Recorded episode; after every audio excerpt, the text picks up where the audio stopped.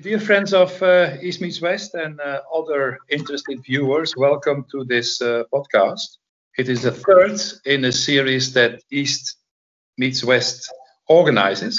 And this time it has the title, very interesting title, I think Corporate Social Responsibility, CSR, just a trend or a global mindset, creating new opportunities for the LGBTIQ community.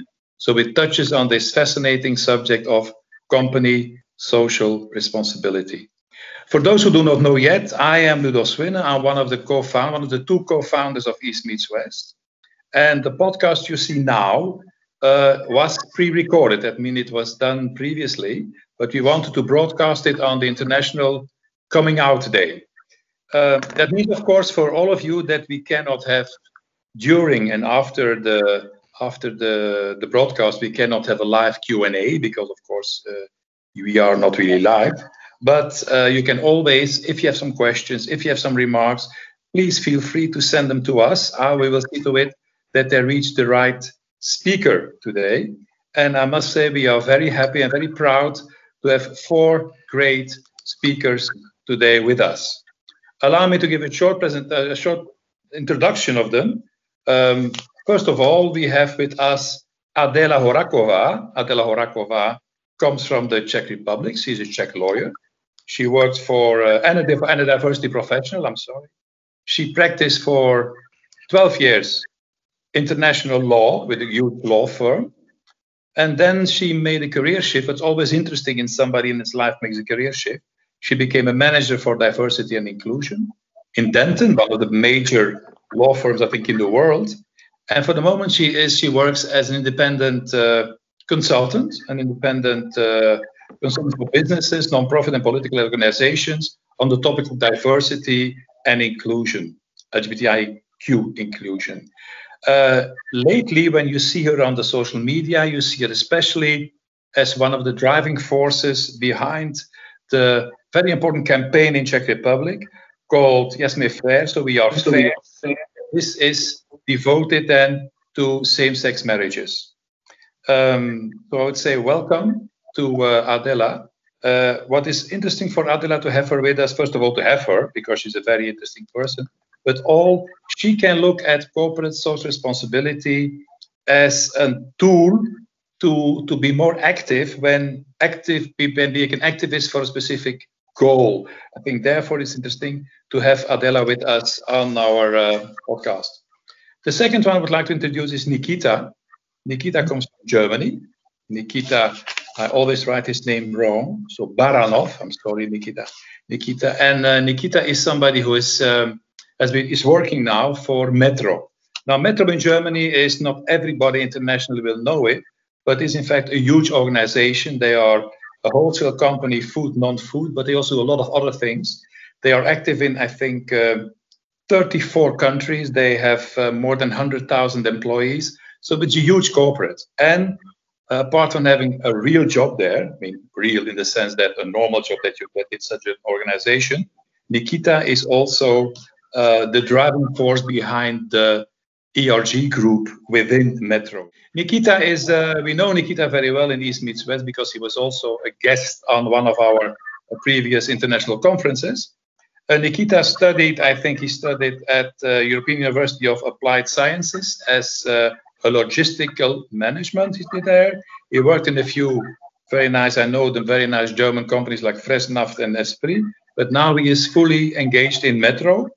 Uh, Metro is, uh, he in Metro is indeed, uh, was active in, in the IT, I think. He became, in July, was promoted to executive assistant of the chief human resource officer. But apart from this, he is still very active in his company, I think, in Metro as uh, how shall I say, as the driver of his ERG group.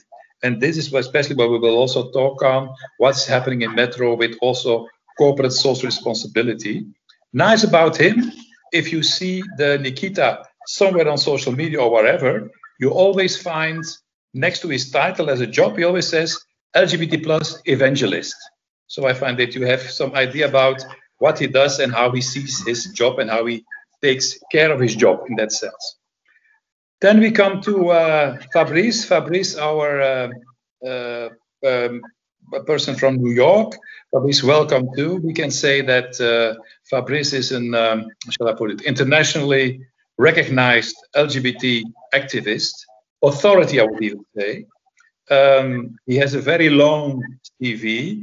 I just picked out that he is, for the moment, in uh, New York, managing director of global initiatives uh, for out leadership. Previously, he was working at the United Nations as a human rights officer, and there he, he was co-editing, co-creator, author of a very important topic, namely the United Nations Global LGBTIQ Standards of Conduct for Business. I think a very important initiative, a very important topic. If you don't know it, please find it and read it because it's a very interesting, a very interesting material, and it touches also part what we are talking about today. For the rest, he is very Ludo, active. In, Ludo, I love your introduction, and I love that you call me an authority. But I noticed that Jens laughed. You know, he smiled really a lot when you call me an authority, and I didn't like that. But I love the introduction. I think, I mean, I, I still come to Jens, you know, he will pay for it. I will say it this way. I will call him uh, the author of small books or something. We will see. okay, nice that you came in there. But anyway, you are an internationally recognized LGBT authority. Believe me, for me, you are. Because every time when I'm on social media, you are uh, you are writing things, you're talking, you're speaking, you are having your podcast. Honestly, you're very well known, and I'm very happy to have you with us today. To go further, I know that uh, apart from the fact that you work at the United Nations, you were also active at the World Bank. And World Bank, for the people that know it, mean, means that you have been away from New York. You've been working in places like Yemen, like Uzbekistan, Tajikistan, and other countries. So you are not really the person who is only looking at New York or the US. You know very well what's happening in other totally different countries in the world. You are many other things. I see it here. You were also ranked as the second, not the first, but the second by Yahoo uh, Finance among LGBTIQ public sector executives globally in their 2019 outstanding list. So congratulations. So perhaps this year you I'm are working hard, I'm working hard to become the first. I promise. Actually, second is never nice, but I mean, it's Thank never. you, There's a long title, so I would like to add it anyway. So, and you are the proud father of your twin sons called Maxim and Ethan. Ethan. Yeah, Perfect. they are probably they are probably my only accomplishment in life, uh, but they are too small. They are too small to show the mistakes I have made. Yeah, but I mean, this is for everybody. Everybody has this kind of, uh, believe me, at my age, you look back and you close your eyes and you say, oh my God, believe me. All the things you do, did and didn't do, especially that. And then the last one, certainly not the least one, is Jens Schadendorf. Jens is also from Germany. Uh, Jens is uh, an economist. He advises companies, scientists, and managers on organizational projects globally. He is an author, a speaker. He covers a lot of topics. He's a uh, he does a lot of things in his field. But what was for us important is we met Jens when uh, when he published his not book. authority, please. Yeah, but it's true. I mean, you are like that. And I mean, the thing is, we have this book that you made. I'm always impressed when people write books, yeah? And you wrote a book in German, um, Game Changer, which is a very fascinating book. Believe me, I don't say it just because you're there, but I, I love the book. It's very nice. And important to know is that in the end of this year, beginning of next year, you have an English version of it, which you're working on, which is it. And I like the under the subtitle, how the LGBT plus community and their allies are changing the global economy. That's all about it. Yeah, that is really what it's about. And of course, I like this English book even more because I saw that there is even a chapter on me and a little bit about Pavel. Yeah, so- vanity rules the world. Of course, you're right. Yes. This is- this is- You know, if you need an extra picture, it's always available for you. I, I heard I heard that the chapter on you, Ludo, is the pièce de résistance. Yeah, there's a chapter on me and a little bit about uh, our friend Pavel. A little bit, yeah, he's yeah. But what I can say, it's interesting to see this interplay between the French guy from Florida and the Belgian guy in Antwerp who's in a lockdown situation. So you'll love each other, I think. Yeah. Of course, of course. And if you don't behave, you will start speaking French, and then everybody's lost in space. It's true. Good, Jens.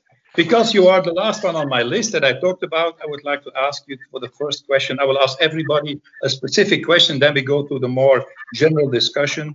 Uh, as I said, you are working on the book Game Changer in English. Um, and that book, I saw the, the, the test, the test version. We checked it, we looked at it, and I read it again when I was preparing this podcast, and I saw this element of corporate social responsibility. I will say now CSR to make it simpler for me. CSR is quite present in your book, clearly. And I was looking for a nice first question, but it is a lot of it. And then I came to the following, uh, because I came back to my own experiences. Um, some years ago, I was working for a huge international American company, uh, GE, so General Electric, the financial part. And I remember that the first or the second day that I worked there, um, high level executive told me, he said, look, you can do whatever you want, but you should not forget one thing. The only value in life is shareholder value. And at that moment, I said, yeah, that makes sense. We are here to make money. But I think today such message, such a message is not really longer valid. I think that in the corporate world, things are changing or have changed, and there are other values coming. So my question to you, um, Jens, is what made the corporate world change course and now in a kind of embrace the corporate social responsibility values? Mm-hmm. so first of all, GE is interesting, if I may um, refer to what you were saying. Interesting in my previous lives, that's several previous lives.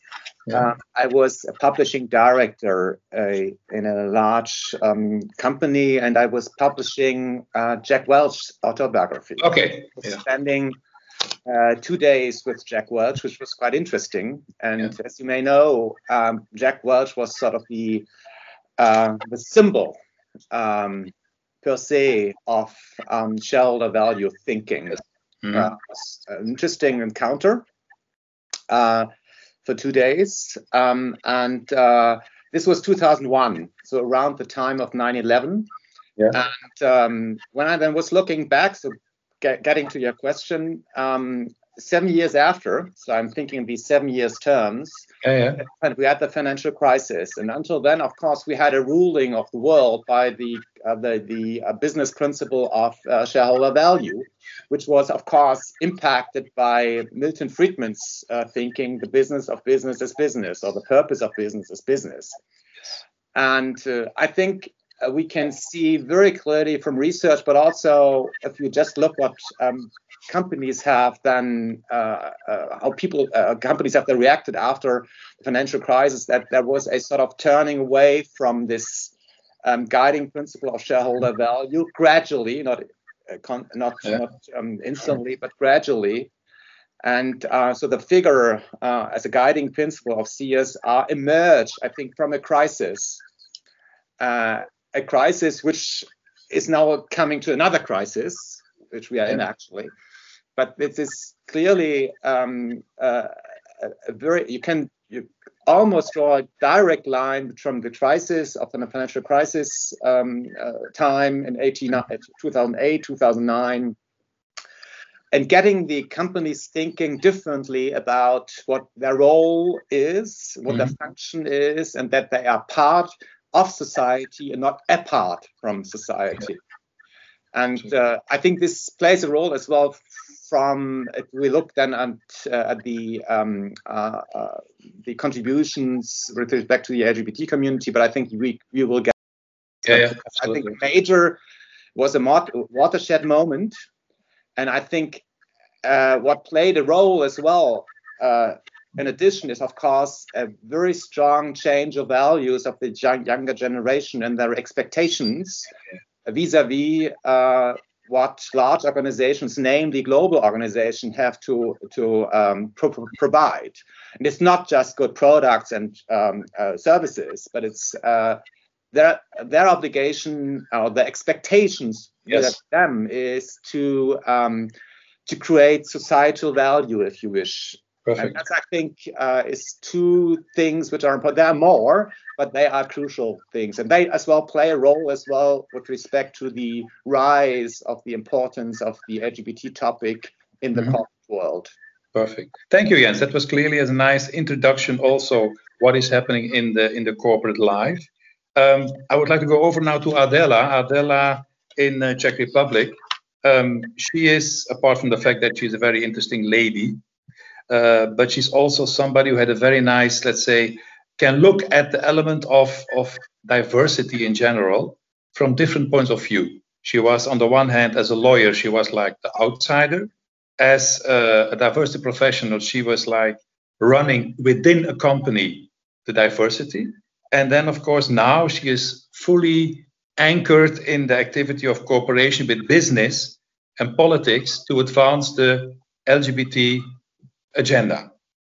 I think that is an interesting topic too. And I would like to ask now Adela, Adela, first of all, to just give us some, some let's say, description, some uh, additional information on this, this, this journey you made from insider to an activist, and also if you already encountered, because I know that in your in the activity of uh, for your action for uh, accepting same-sex marriages, that you also see already there.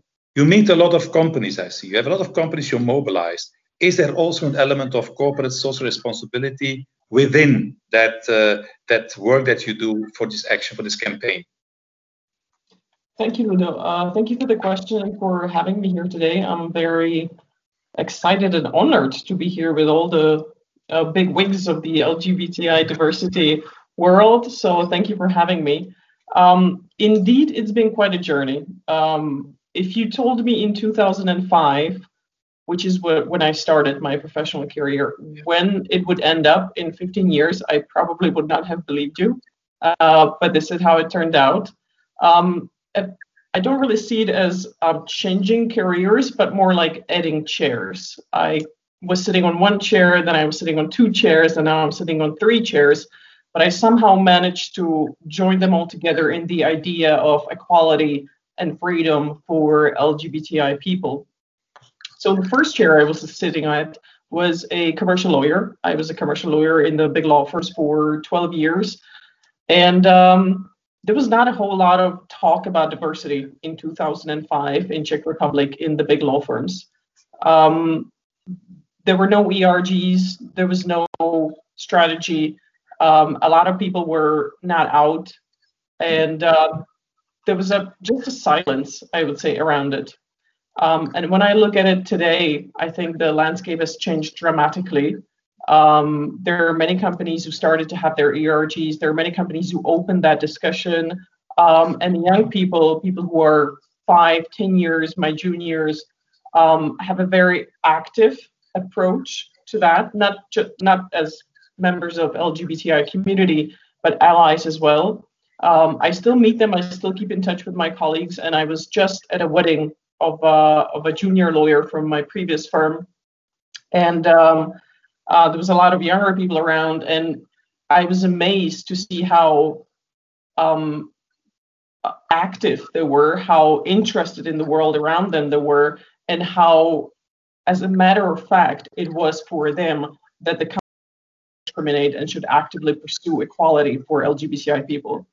Um, some people call it a bubble because yes, we do live in Prague. Yes, those are big firms. These are people with university education and usually with strong international connections. But a bubble suggests that it's something that's going to burst. Uh, so I don't call it a bubble, I call it a spark, uh, which is going to live on and it's going to start a fire, which I already feel is there. Um, so that world, my first chair, has changed a lot in the last 15 years, and I'm very happy for that. Um, at one point, being a lawyer, I started feeling that there's a little bit more. I need something a little bit different. I need to add to my life. And it's just around the time that Denton decided to introduce a diversity practice and a pro bono practice. It was joined together, pro bono, uh, so chair uh, legal advice, and and uh, the idea of diversity. And I was thinking, should I go ahead? Should I do it? And then one day, it's a funny story. One day, I open my LinkedIn and I see an ad that Denton's has put up um, ask, you know, looking for a diversity uh, manager. And I thought, well, that's perfect. I'm, I'm to still in, stay in that firm that I like with that structure, with the people all around, but I'm to do what I like. So I transitioned. I became a diversity manager for our European offices. Uh, that was, I think, something around 20 offices in 20 countries, very diverse, from Amsterdam to Georgia you can imagine that the cultural background is very different in, in these countries. Um, and uh, and and I was very happy. It was very it was like a, a waking up. It was a, a, such a different type of job, a different type of communication, a different kind of position in the firm. You know, coming from a senior associate to um, a diversity manager was strange, and not many people do that with within one firm. And I was very happy there for two years. And but all along, I was volunteering in LGBT organizations here in the Czech Republic as a legal counsel. Um, and at one point, we started this, we launched this marriage equality campaign in 2017, so three years ago. And I, at one point, felt I needed to put 100% of my energy into this equal marriage campaign. And I felt that while I was helping um, my firm maybe in becoming more diverse, I felt my impact would be greater if I moved into the marriage equality campaign full time. And that's what I did. And and uh, but I still keep in touch with all three of the worlds and uh, still very happy with all of them. And I, I kind of feel that's a bit of my calling to connect these three worlds together. So business diversity and, and NGOs, and I hope to do that onwards as well. Perfect. Perfect. Thank you very much for the introduction. Um, so I see, in fact, you talked about ERG. We talked about changing environments of young people. I think also Jens referred to it that companies change because the world is changing. I think that is indeed already a connection. And I would go to, to Nikita. Nikita, as I said, he works in this huge company. He is very much engaged in, in diversity, in inclusion. He is running this ERG group. He is, I think, most people know him. And my question to Nikita is, in fact, now, um, first of all, this ERG group and developing it, and then possibly moving then this as a tool to move a company to corporate social responsibility. Is that something that you see that you live in in Metro? Are you already with uh, with CSR? Are you already there? Is it something that is uh, possible, not possible? Just generally speaking, how do you see the situation for the moment? in your ERG group, but also in CSR in Metro. Yes, thanks. Thanks for having me, uh, Ludo, and thanks for being amongst uh, all these uh, great speakers here. So, speaking um, from Metro and uh, the development from an ERG to CSR, it was it was quite a journey. So, um, Metro Pride was existing since 2014. I mean, it's uh, mm-hmm. already six years. And um, for the first years, we are quite concentrating on being really an uh, employee resource group, of having a strategy, of having a safe place where people can exchange, where employees can exchange, where there is um, something that that uh, people can come together with to see how we can drive the um, the equality in the workplace, and from from there on, we started also thinking about, okay, so these get-togethers are quite nice, but there's something more to it. We, we need to and we can drive visibility we can drive empowerment and awareness on the one hand but we can also um, go beyond this and as we as a company consider ourselves as being part of the society and uh, saying that we were thinking also in a strategy workshop how to become more a driver for these CSR topics in our in our company. And um, well, saying saying this, um, I mean, we have a tendency since we are being really concentrated on the on the, on the headquarters mm-hmm. to drive the CSR topics, particularly for the German part um, of the group. But um, with our recent um, endeavor, which we developed over the last two and a half years, um, our project to um, to make an amendment to the um, blood donation policy in uh, in Germany because we suffered from a real discrimination uh, act at our premises. Uh, we saw that uh, we need to drive this attention to all the other departments and responsible people in the company. And from there we go. So I would say we are in a kind of a tendency from coming from an ERG and and, and going to the CSR uh, topics. Okay, thank you. We come back to that point later on also because I think it's a very interesting point to, to discuss. But you have then this kind of view of the, the, the company, living in a company and see how a company moves in that direction. So that's very interesting.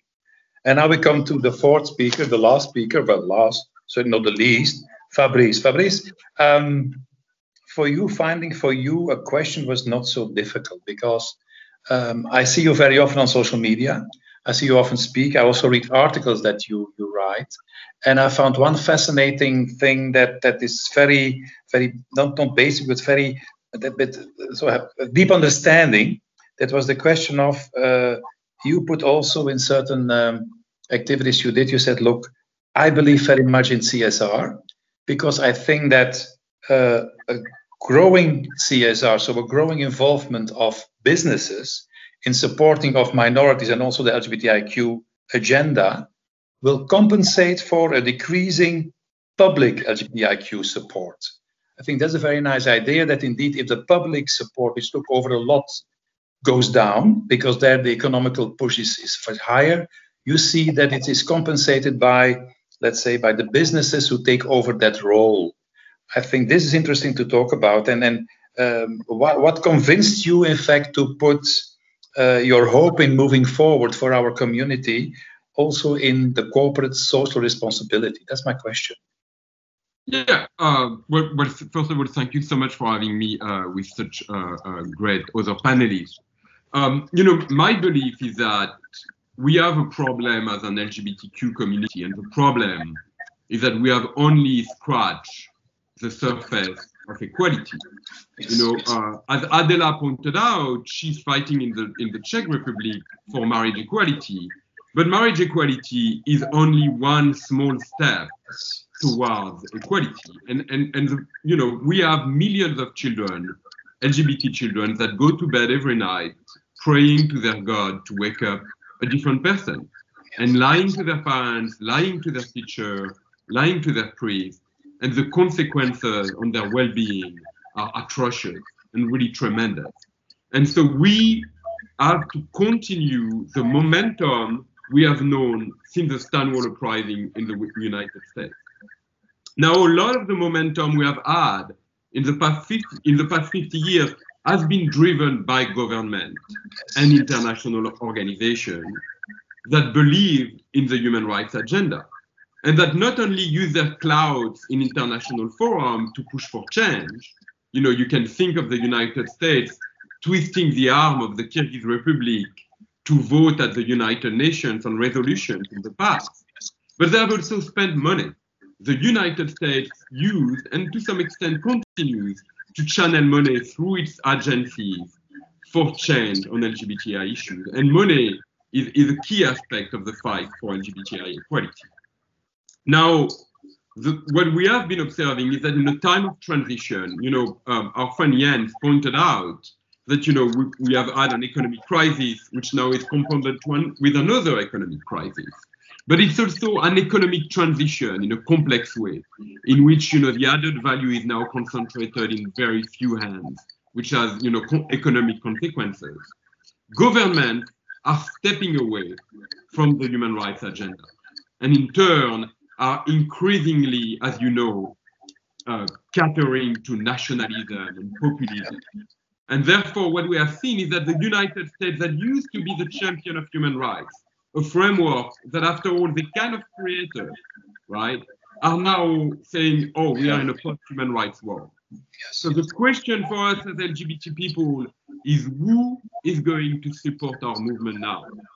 Now, the, the private sector has a big problem which is that increasingly people are suspicious of capitalism and the private sector for very good reasons. Mm-hmm. You know, the extractive industry is perceived as having destroyed the environment. The consumer industry is perceived as poisoning us one by one. The banking industry is perceived as being the cause of the 2008 economic crisis. Yes. And that suspicion has consequences for them. You know, increasingly restrictive regulation, but also the fact that employees don't want to work for them consumers are turning away from brands that are perceived as not contributing to a better world. Yeah. And increasingly, something you pointed out, Ludo, shareholders are looking at where their money is being invested in. So the private sector want to demonstrate that they are actually contributing to a better world and that they have the right value. And strangely enough, their attention is focusing on LGBTQ issues and diversity and inclusion issues more generally. And the reason is, as Adela pointed out from her work on diversity and inclusion, it's an easy to show your value. If you are LGBT inclusive, then chances are that you are also on the right side of history when it comes to environmental issues Yes. or when it comes to the way you're treating your employees in the workplace. The problem for us is that there is a lot of companies that are trying to free ride on that LGBTQ movement. They are saying, look, I'm LGBT friendly, but in fact, they are not doing anything to solve the problem that, that I mentioned at the beginning, which is that the vast majority of LGBTQ children are being damaged day after day by society. And so I see my job as an LGBT activist on reconciling that gap in saying to companies, great, if you are LGBT friendly, these are the very easy steps that you can do to contribute to our fight. There is financial step, there is using your cloud, you know, in discussions, in discussions, but there is also the way you're treating your employees within the company. And so I think there is a perfect storm in which on one hand, governments are, and international organizations are disparating. But then on the other hand, the private sector want to show their value. And we need the support of the private sector and the LGBT community.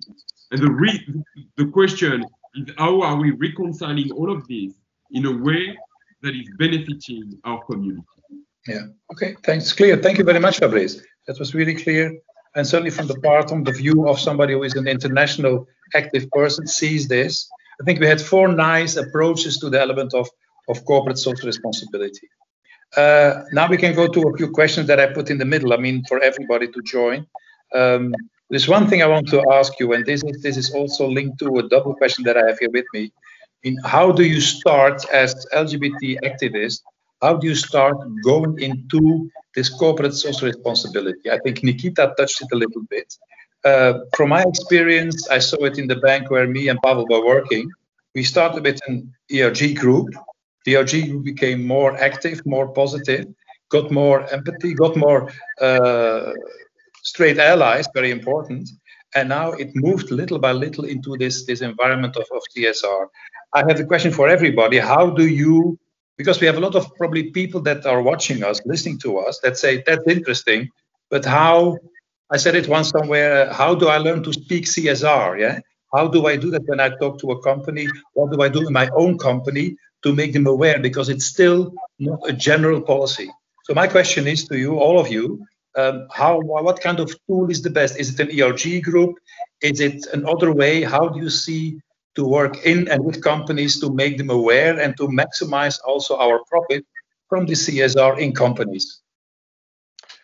I mean, if I may step in here, if you look, for instance, at the criteria which are existent, for instance, uh, for the workplace um, quality index of the HRC, or if you look at other criteria or other indices which are out there, uh, what is reflected there already is um, the internal dimension and the external dimension uh, of activities of companies engaged with uh, LGBT, LGBT plus equality. So the internal uh, dimension is, is, is very clear. So we are talking not so much about that.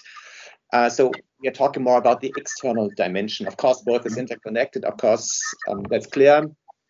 But in uh, as well as in the standards, so uh, uh, Fabrice has co-authored. Of course, we as well the internal dimension, but you also have the market dimension, you have the community and the society dimension. I think everything is there. You have kind of a framework already.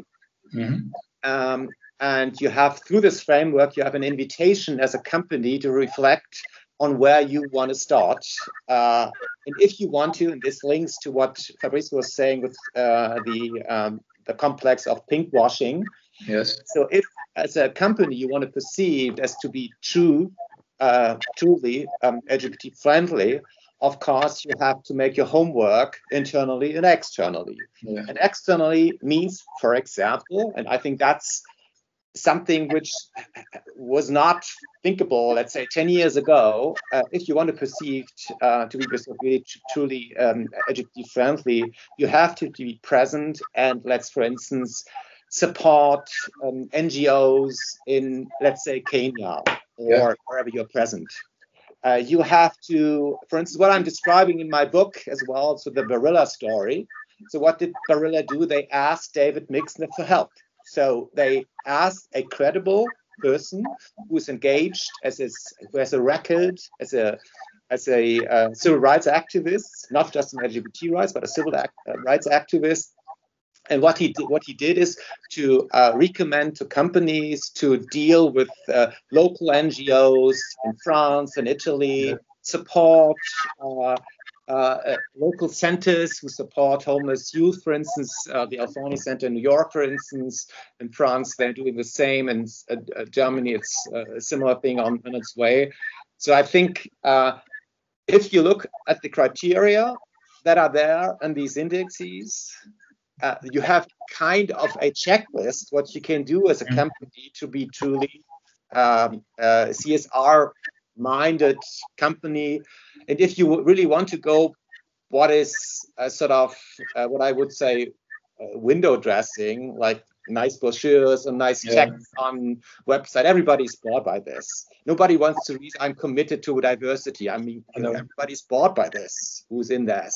You want to see practical things, and what's very practical is to see if money is going to, let's say, uh, to the Ali Forney Center in New York or to other institutions, just as a, as a symbol, kind of. Yeah, of course. There is, I mean, in every in every country there are possibilities in every country, and if you are putting this aside, of course, this has an internal uh, effect as well.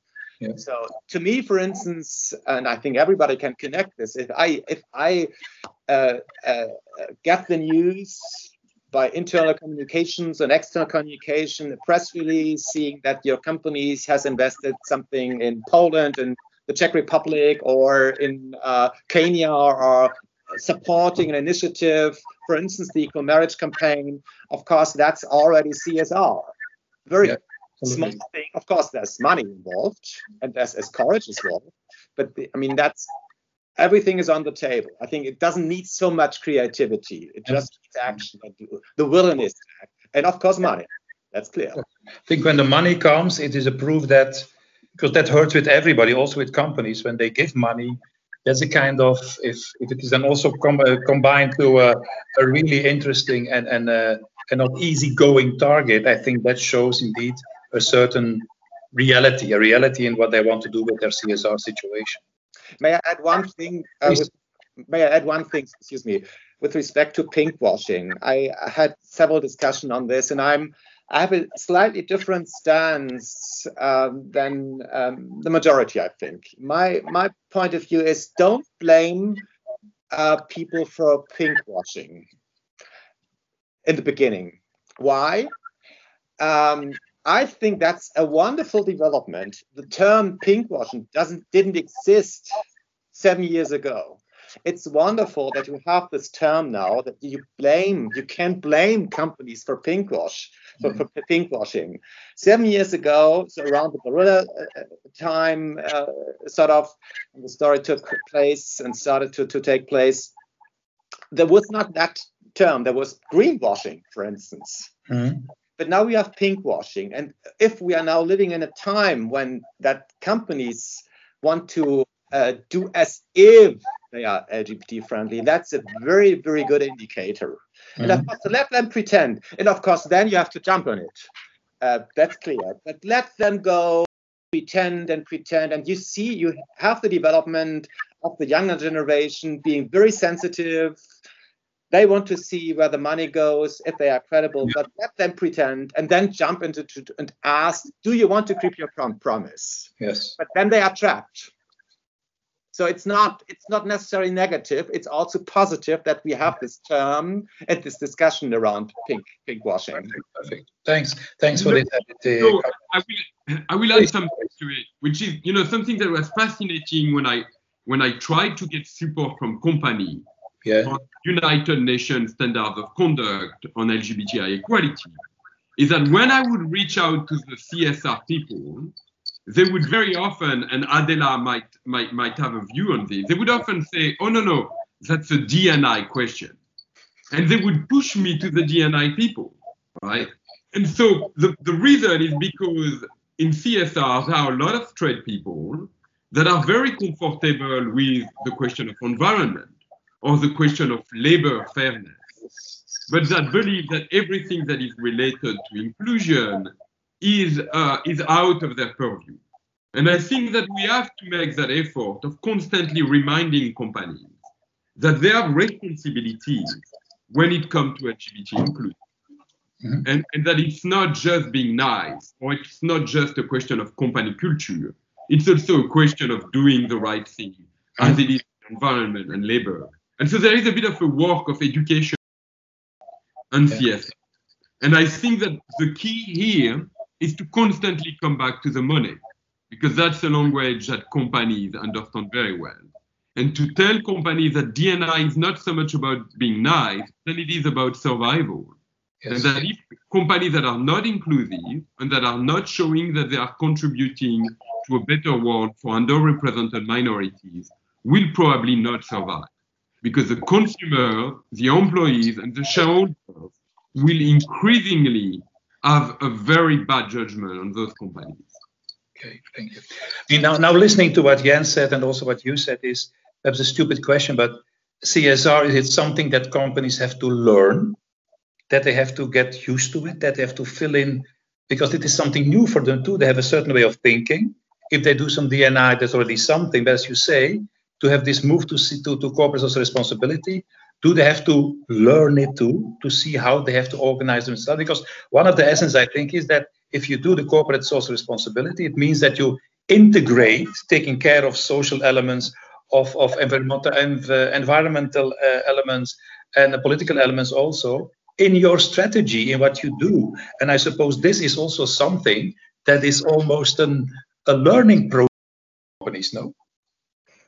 Can build on that since um, yeah. Metro has now, for a lot of years, uh, a department which is taking care of corporate responsibility, which has also mm. corporate citizenship and taking care of social topics.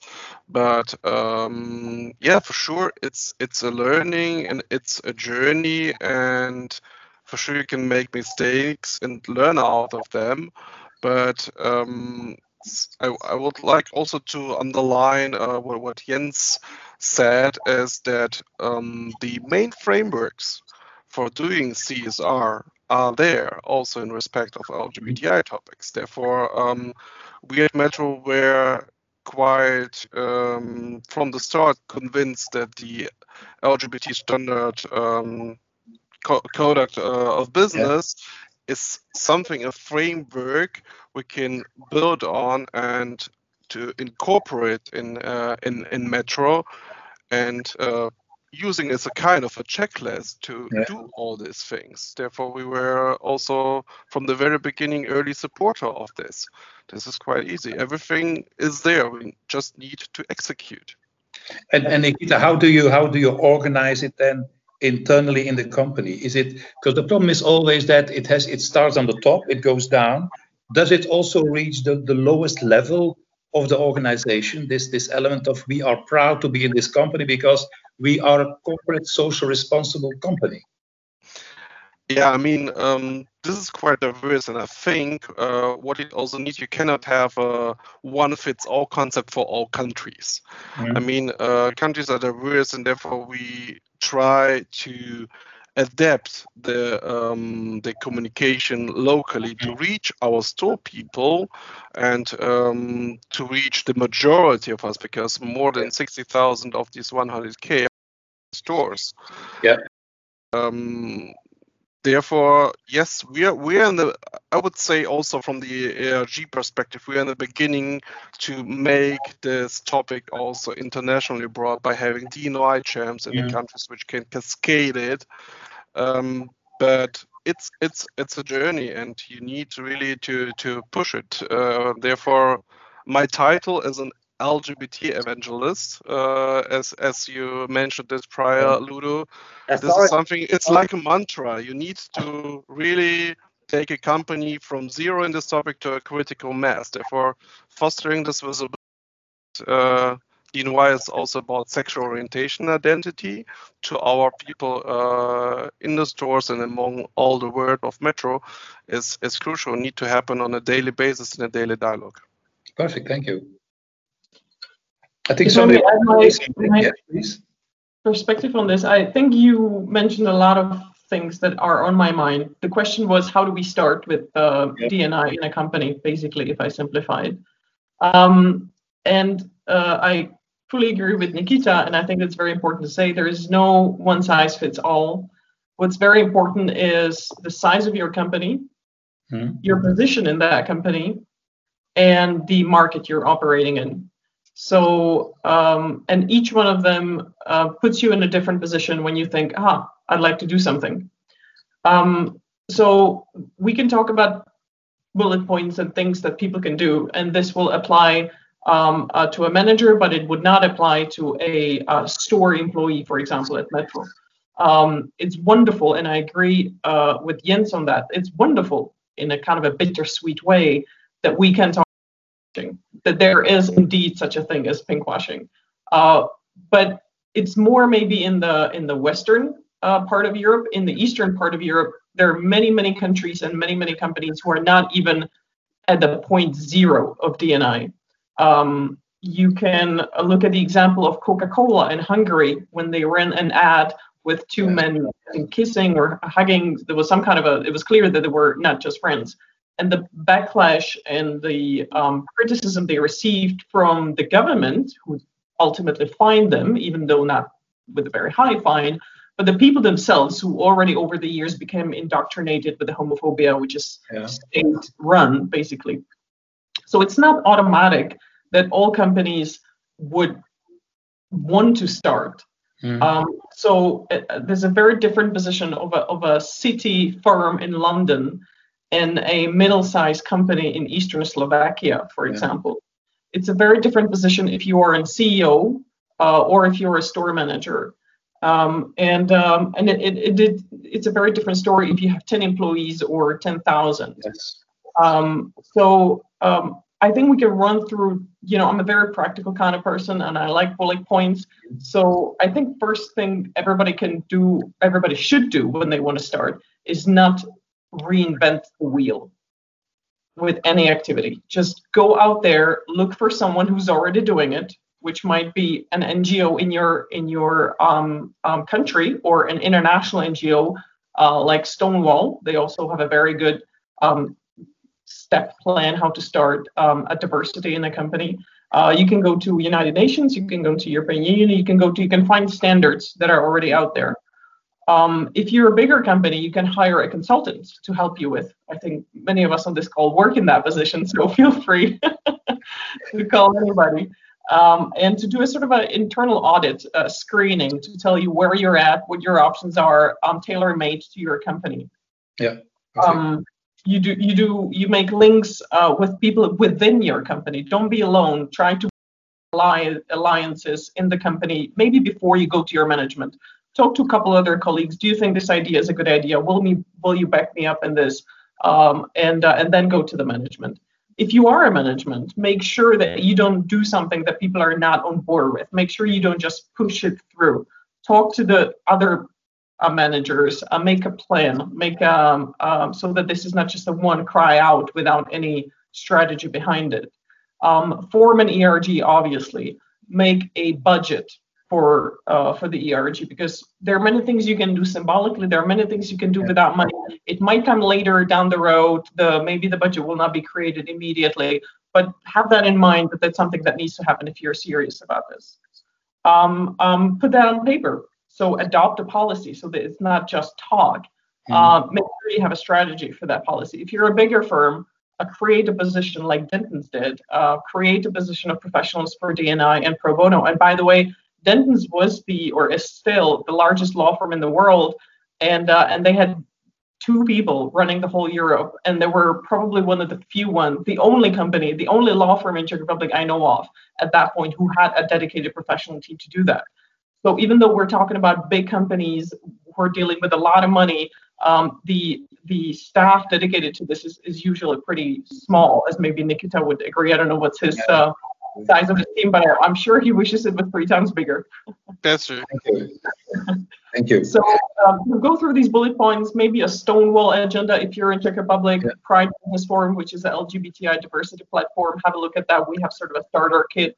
Um, the sources are out there. Consider your position and tailor it to your company.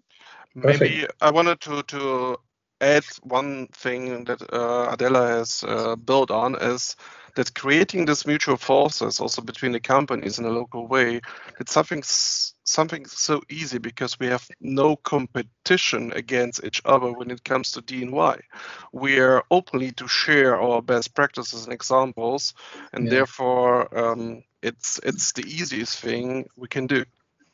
It's absolutely right, and it's beautiful that you say that. In fact, that was one of the biggest differences when I when I migrated from being a commercial lawyer, where the competition is obviously fierce between the mm-hmm. law firms, to a DNI world where there's this camaraderie and everybody's cheering for everybody's yeah. advances. It's beautiful. Okay. I'm not sure. I'm not sure whether I agree uh, to make this a discussion here. Um, I uh, I think it's uh, in a way you're right. Um, there is no competition, but on the other hand, of course, we are in a, in markets where we already have a competition. If you see, for instance, uh, so the exchange of views and the exchange of back best practices, of course, is alive. There are many forums um, out there and private connections and networks but of course, there's competition in the tough markets and the talent markets between different players. Mm-hmm. uh, and of course, it's maybe not that tough in the Czech Republic uh, or Slovakia, but of course, it's there is a tough competition on the consulting market in the US, for instance, between BCG. Uh, uh, McKinsey, Bain, and, and, and other players. And uh, they, uh, I mean, that's also a good development to me. Uh, of course, if we are in mature markets, uh, that uh, companies are forced to be creative to get the attention and as well to be to present themselves really as LGBT friendly and what has been LGBT friendly and has been perceived as top rated gold standard mm-hmm. say five years ago, eight years ago, is not rated anymore because people had to move. And they you know all these organizations are moving up their standards. Yes. of course again you're i agree with you adela um, as you were saying of course that's different in the czech republic but also the markets. And refers again what you were saying uh, of course the markets are different. And um, it's to me it's very good that there's a competition because if the highest levels uh, sort of are are pushed to be creative to get the attention of um, talents, um, uh, customers, uh, investors, and so. Of course, this is triggering down as well to other markets in some way. So the options, uh, so the menu uh, for for uh, for for other companies and other markets which perhaps are not that mature is increasing by the competition at the top so to see the whole picture. Yeah. so it's not it's not it's not just it's not just uh, we are hugging each other and we are sharing best ideas. It also it's also competition. Well and i think you know Jen, it's also pointing out to something that some, sometimes is a bit missing in that space which is an organization that would rate the efforts of the company in in kind of an objective manner. Because you know something that i've seen very often there's, there's two issues. There is the issue of companies that indeed are not walking the talk or are, you know are not doing what they say they are doing. Like as an example, Starbucks is a very good example of a company that is perceived as being very LGBT friendly, but did throw us under the bus in Indonesia as soon as they were under attack from a Muslim cleric. So sometimes companies are very supportive in the most progressive environments, but are doing very little, you know, in, in the difficult environment. And then we have another issue, which is the issue of companies that are doing very well on LGBT inclusion, but indeed are doing very poorly on labor Yeah. or are doing very poorly on the environment. If you take as an example British Petroleum, of course, British Petroleum is going to be very pro LGBT because they have such a horrendous track record when it comes to the environment. Or then similarly, Uber is going to have, you know, pride flag everywhere in June because they are terrible on labor. They are not providing benefits to their drivers, and in fact, they sometimes put their drivers in harm way to Yeah. get uh, a market share. So there is a need for us as, LG, as LGBTQ people to say, first of all, are you using us to hide unforgivable crimes? And then the other question is, are you being LGBT friendly with $5,000 a year, like the Miami Dolphins, you know, that, that team? But on the other hand, you're giving gigantic amount of money to Donald Trump, which then is undermining the human rights framework that we, we very much need. So we have to be careful. As much as I agree with you, let's not shout pinkwashing when companies are coming to embrace us. We also have to be careful not to be taken for a ride by the private sector, which has shown in the past that it can be very Machiavellian and uh, manipulative. Perfect. Thank you. I have uh, another question. Um, you know, when when today we go out uh, of the building we are in, we are confronted with something that we have been living now for many months. Yeah, COVID-19. We have to wear these masks. We have to watch out. We have to respect our uh, social contacts. It has changed since beginning of the year. Our everybody's social life, everybody's professional life, everybody's affective life. I mean, it changed our life and it's still changing it. And I think you mentioned, I think a few people, I think you, Fabrice, but also I think Jens uh, mentioned that uh, this this change of going to corporate social responsibility came also for a part with the financial crisis. That it was a wake up call for companies like people are changing, our clients are changing, the markets are changing. We are no longer the guys who grab the money. We take the money, but in a corporate social responsible way. That was the idea. Now, this COVID 19 must also have, this also has a big thing. It's, it's even worse than the financial crisis. We're just at the beginning of it. And I wonder, is it something that will possibly kill CSR? Because if I am running a company and I want to be really social, I want to do these things, I want to work on inclusion, and then I see in my company, I'm fighting for survival. I have less clients, the market goes down, whatever, that I have to make a choice is there this, this threat of COVID-19 on the on the future of CSR in the way that we just go back to the old values of I have to have money, I have to make this, and the rest is I cut it because I can do without. Is that something that we will have to be afraid of? No, I expect the diff- the the opposite. I expect, of course, I'm hoping as well. Yeah. Uh, I mean, I don't know the future. Perhaps you know, but I don't know. But uh, what seems plausible to me is um, if you look, for instance, in the long-term developments, and of course, uh, that's difficult what I'm saying because 2007, of course, if you would have then sort of um, extract, extrapolated the developments we had in 2007, nobody had, would have expected the crisis. Some had expected, but the impact was not expected. So of course we are now as well at a at a watershed moment, and we don't know what then will profoundly be changed. Uh, there, are assumptions what will be changed, but what what but my my um, view on that is if we look, for instance, at the major um, investors.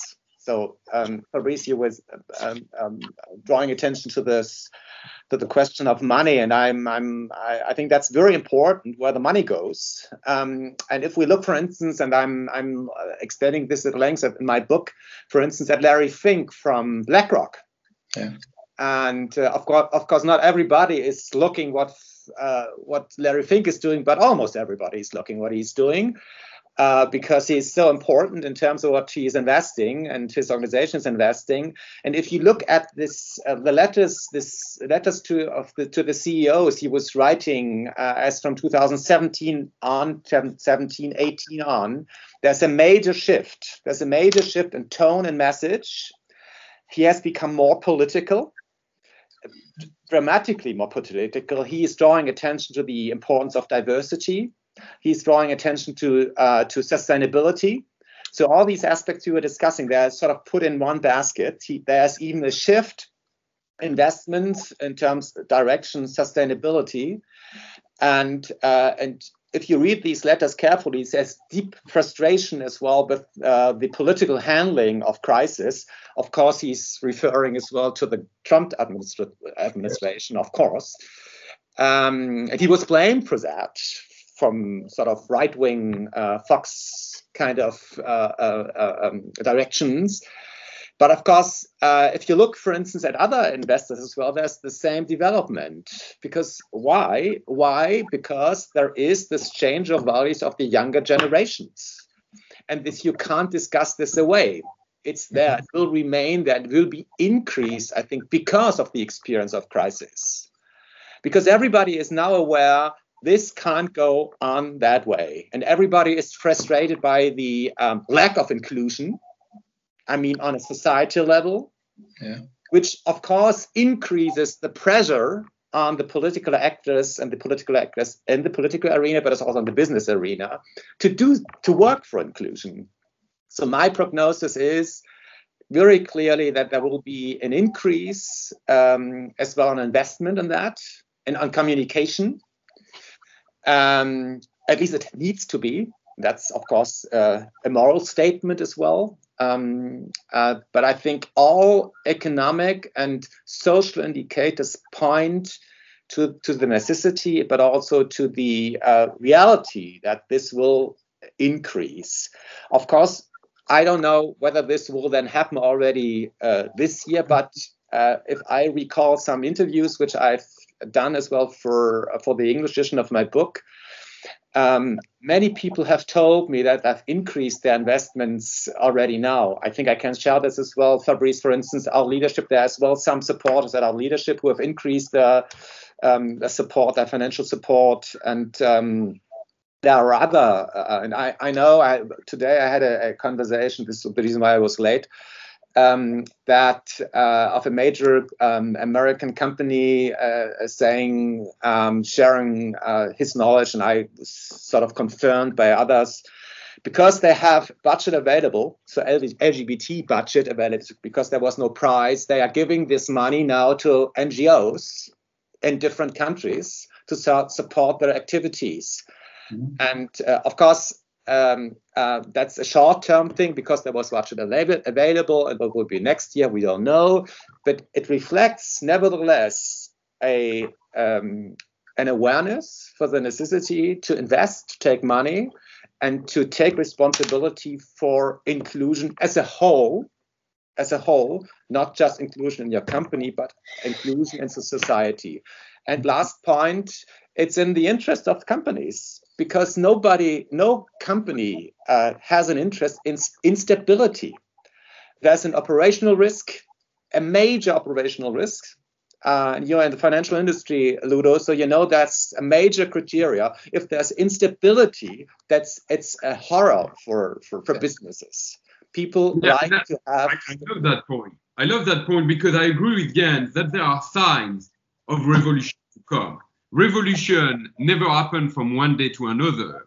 They are in the making for a very long period of time. And if you look at the Yellow Vest movement in France, if you yeah. look at the Occupy Wall Street movement in the United States, there is a sign of an uprising against capitalism. Absolutely. Now, I don't think that revolutions are good because I'm a Frenchman and I know what happened when we had the French Revolution. Revolutions are always terrible for the middle class. And so if capitalism wants to survive, capitalism will have to adapt. In many ways, what Jens says is that COVID-19 only shined a deeper light on the inequalities. Basically, what rich people did during COVID-19 is that they used poor people as a buffer between them and the pandemic. They stayed at home and made sure that poor people were carrying their groceries and cleaning their houses to protect them from the pandemic. This has only highlighted how unfair capitalism is at the moment. And companies like Amazon that have made tremendous profit during the pandemic, or companies like Google that have been flourishing during the pandemic, are at a high risk of backlash because you cannot be doing incredibly well when an entire part of the world is living in misery and despair. And therefore, I really believe that companies will have no choice but to show that they are going even deeper into finding a social purpose. And what uh, what Jens started with, which is you know Welch telling us that the goal of GE is to make money for shareholders, that won't work in 2021. The only company that will survive are the companies that will be able to show that they have a deeper purpose than to make money for shareholders. Okay.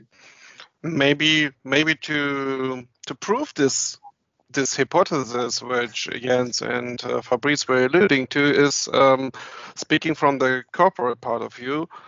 I experienced during this COVID pandemic now in 2020 that we have even ramped up all the LGBTQ uh, activities in our company. So we shifted them quickly to digital ones for sure, but we're being part of the first LGBT career fair. We were part of virtual panel discussions, virtual LGBT plus hackathons, and so on and so forth. We started our international DNI tag, um, task force, um, really also doubled down on global LGBT plus agenda and um, yeah, the, the whole topic also moved uh, now to our chief human resources officer. So I see there's a kind of proof there's even more attention to the LGBTI agenda than it was before the pandemic. Wow, this is really something that I, I didn't expect this answer, but I must say when three of you and probably also Adela will also confirm this, I think uh, this is this makes sense what you say, and it's even turning a situation on a higher level of, of like Fabrice said, is a kind of evolution, is a big stage. Others say it's a kind of a, of a of a, of a trip that you do, a voyage that you do in a certain direction. And I think we touched even uh, major topics which we could even have for a next podcast. Um, it is, it is. I think I, uh, I'm almost, I'm even over time even, but I think it was a, a very great, very nice discussion between professionals, between specialists, and I think that the people that were listening, that are listening to us, uh, were not only given advice but also inspired that what they are doing, what they are going through, uh, is is valid. And I think if you look at the question that we had the start of of our of our podcast was, is it a trend? A global mindset creating new opportunities for the LGBTI community? I think the answer is clearly yes. It is not a trend. It is clearly something that we need to evaluate, we need to use in our activities, include them and, and profit from them because it really is for us in different ways an extra push on what we want to do for our community to make it better, stronger, and better accepted. So this is, I think, for me, uh, a, nice ending and a nice closure. Um, if somebody else wants to add something, please feel free to do it. Um, otherwise, I would like to add one thing. Today we celebrate um, the coming out day, and in a way, we all know we all know coming out. We all had the coming out. Many people we know you don't have it once you have it many times in your life. But in a way what we touch today is the coming out in business because that is what's happening. Businesses are coming out. They say we come out as a responsible company also for the lgbtiq community. So in that way our discussion fits even the day we have celebrated we will celebrate today the coming out day i wish to thank all of you for your uh, inspirational input for your great thoughts, for your um, original approaches to the, the topic of CSR and making it really something practical, something realistic. So thank you very much from my side, from the side of East Meets West, from me and Pavel. We really enjoyed it. We're really happy you were there. And if we get from people that are listening or looking at what we did in the podcast, if they have questions, I will just send them to you you can possibly answer them. And I think I'm sure there will be questions because what you touched is uh, is a, a, box of Pandora, but a good one, not a bad one, but a good one. A lot of ideas came out. So thank From Jens. They can just buy the book from Jens, and all the answers will be in the book. That's Yes. a good idea. Yes, you can. I- no, honestly, this is two things two things why you should buy it. First of all, uh, it is a very interesting book. I know it. I've read it already. It is really. No, no, no, no. You have, you have read parts of it. Uh, Yeah. Oh, you, you know, the- oh yeah, the spicy things you can do yourself. But there is on page 80 or something. There's a very nice thing about these incredible two guys of East meets West who are. Uh, you have this young kid, Pavel, and you have this mature guy, me, who Both do handsome, both very handsome. It says in the book that they very handsome. Okay, so thank you very much for your input. It was a pleasure talking to you, and I hope to see you soon, be it online or even, who knows, in the future, in person. Lu- Ludo, I think you're mute. so we do without you then.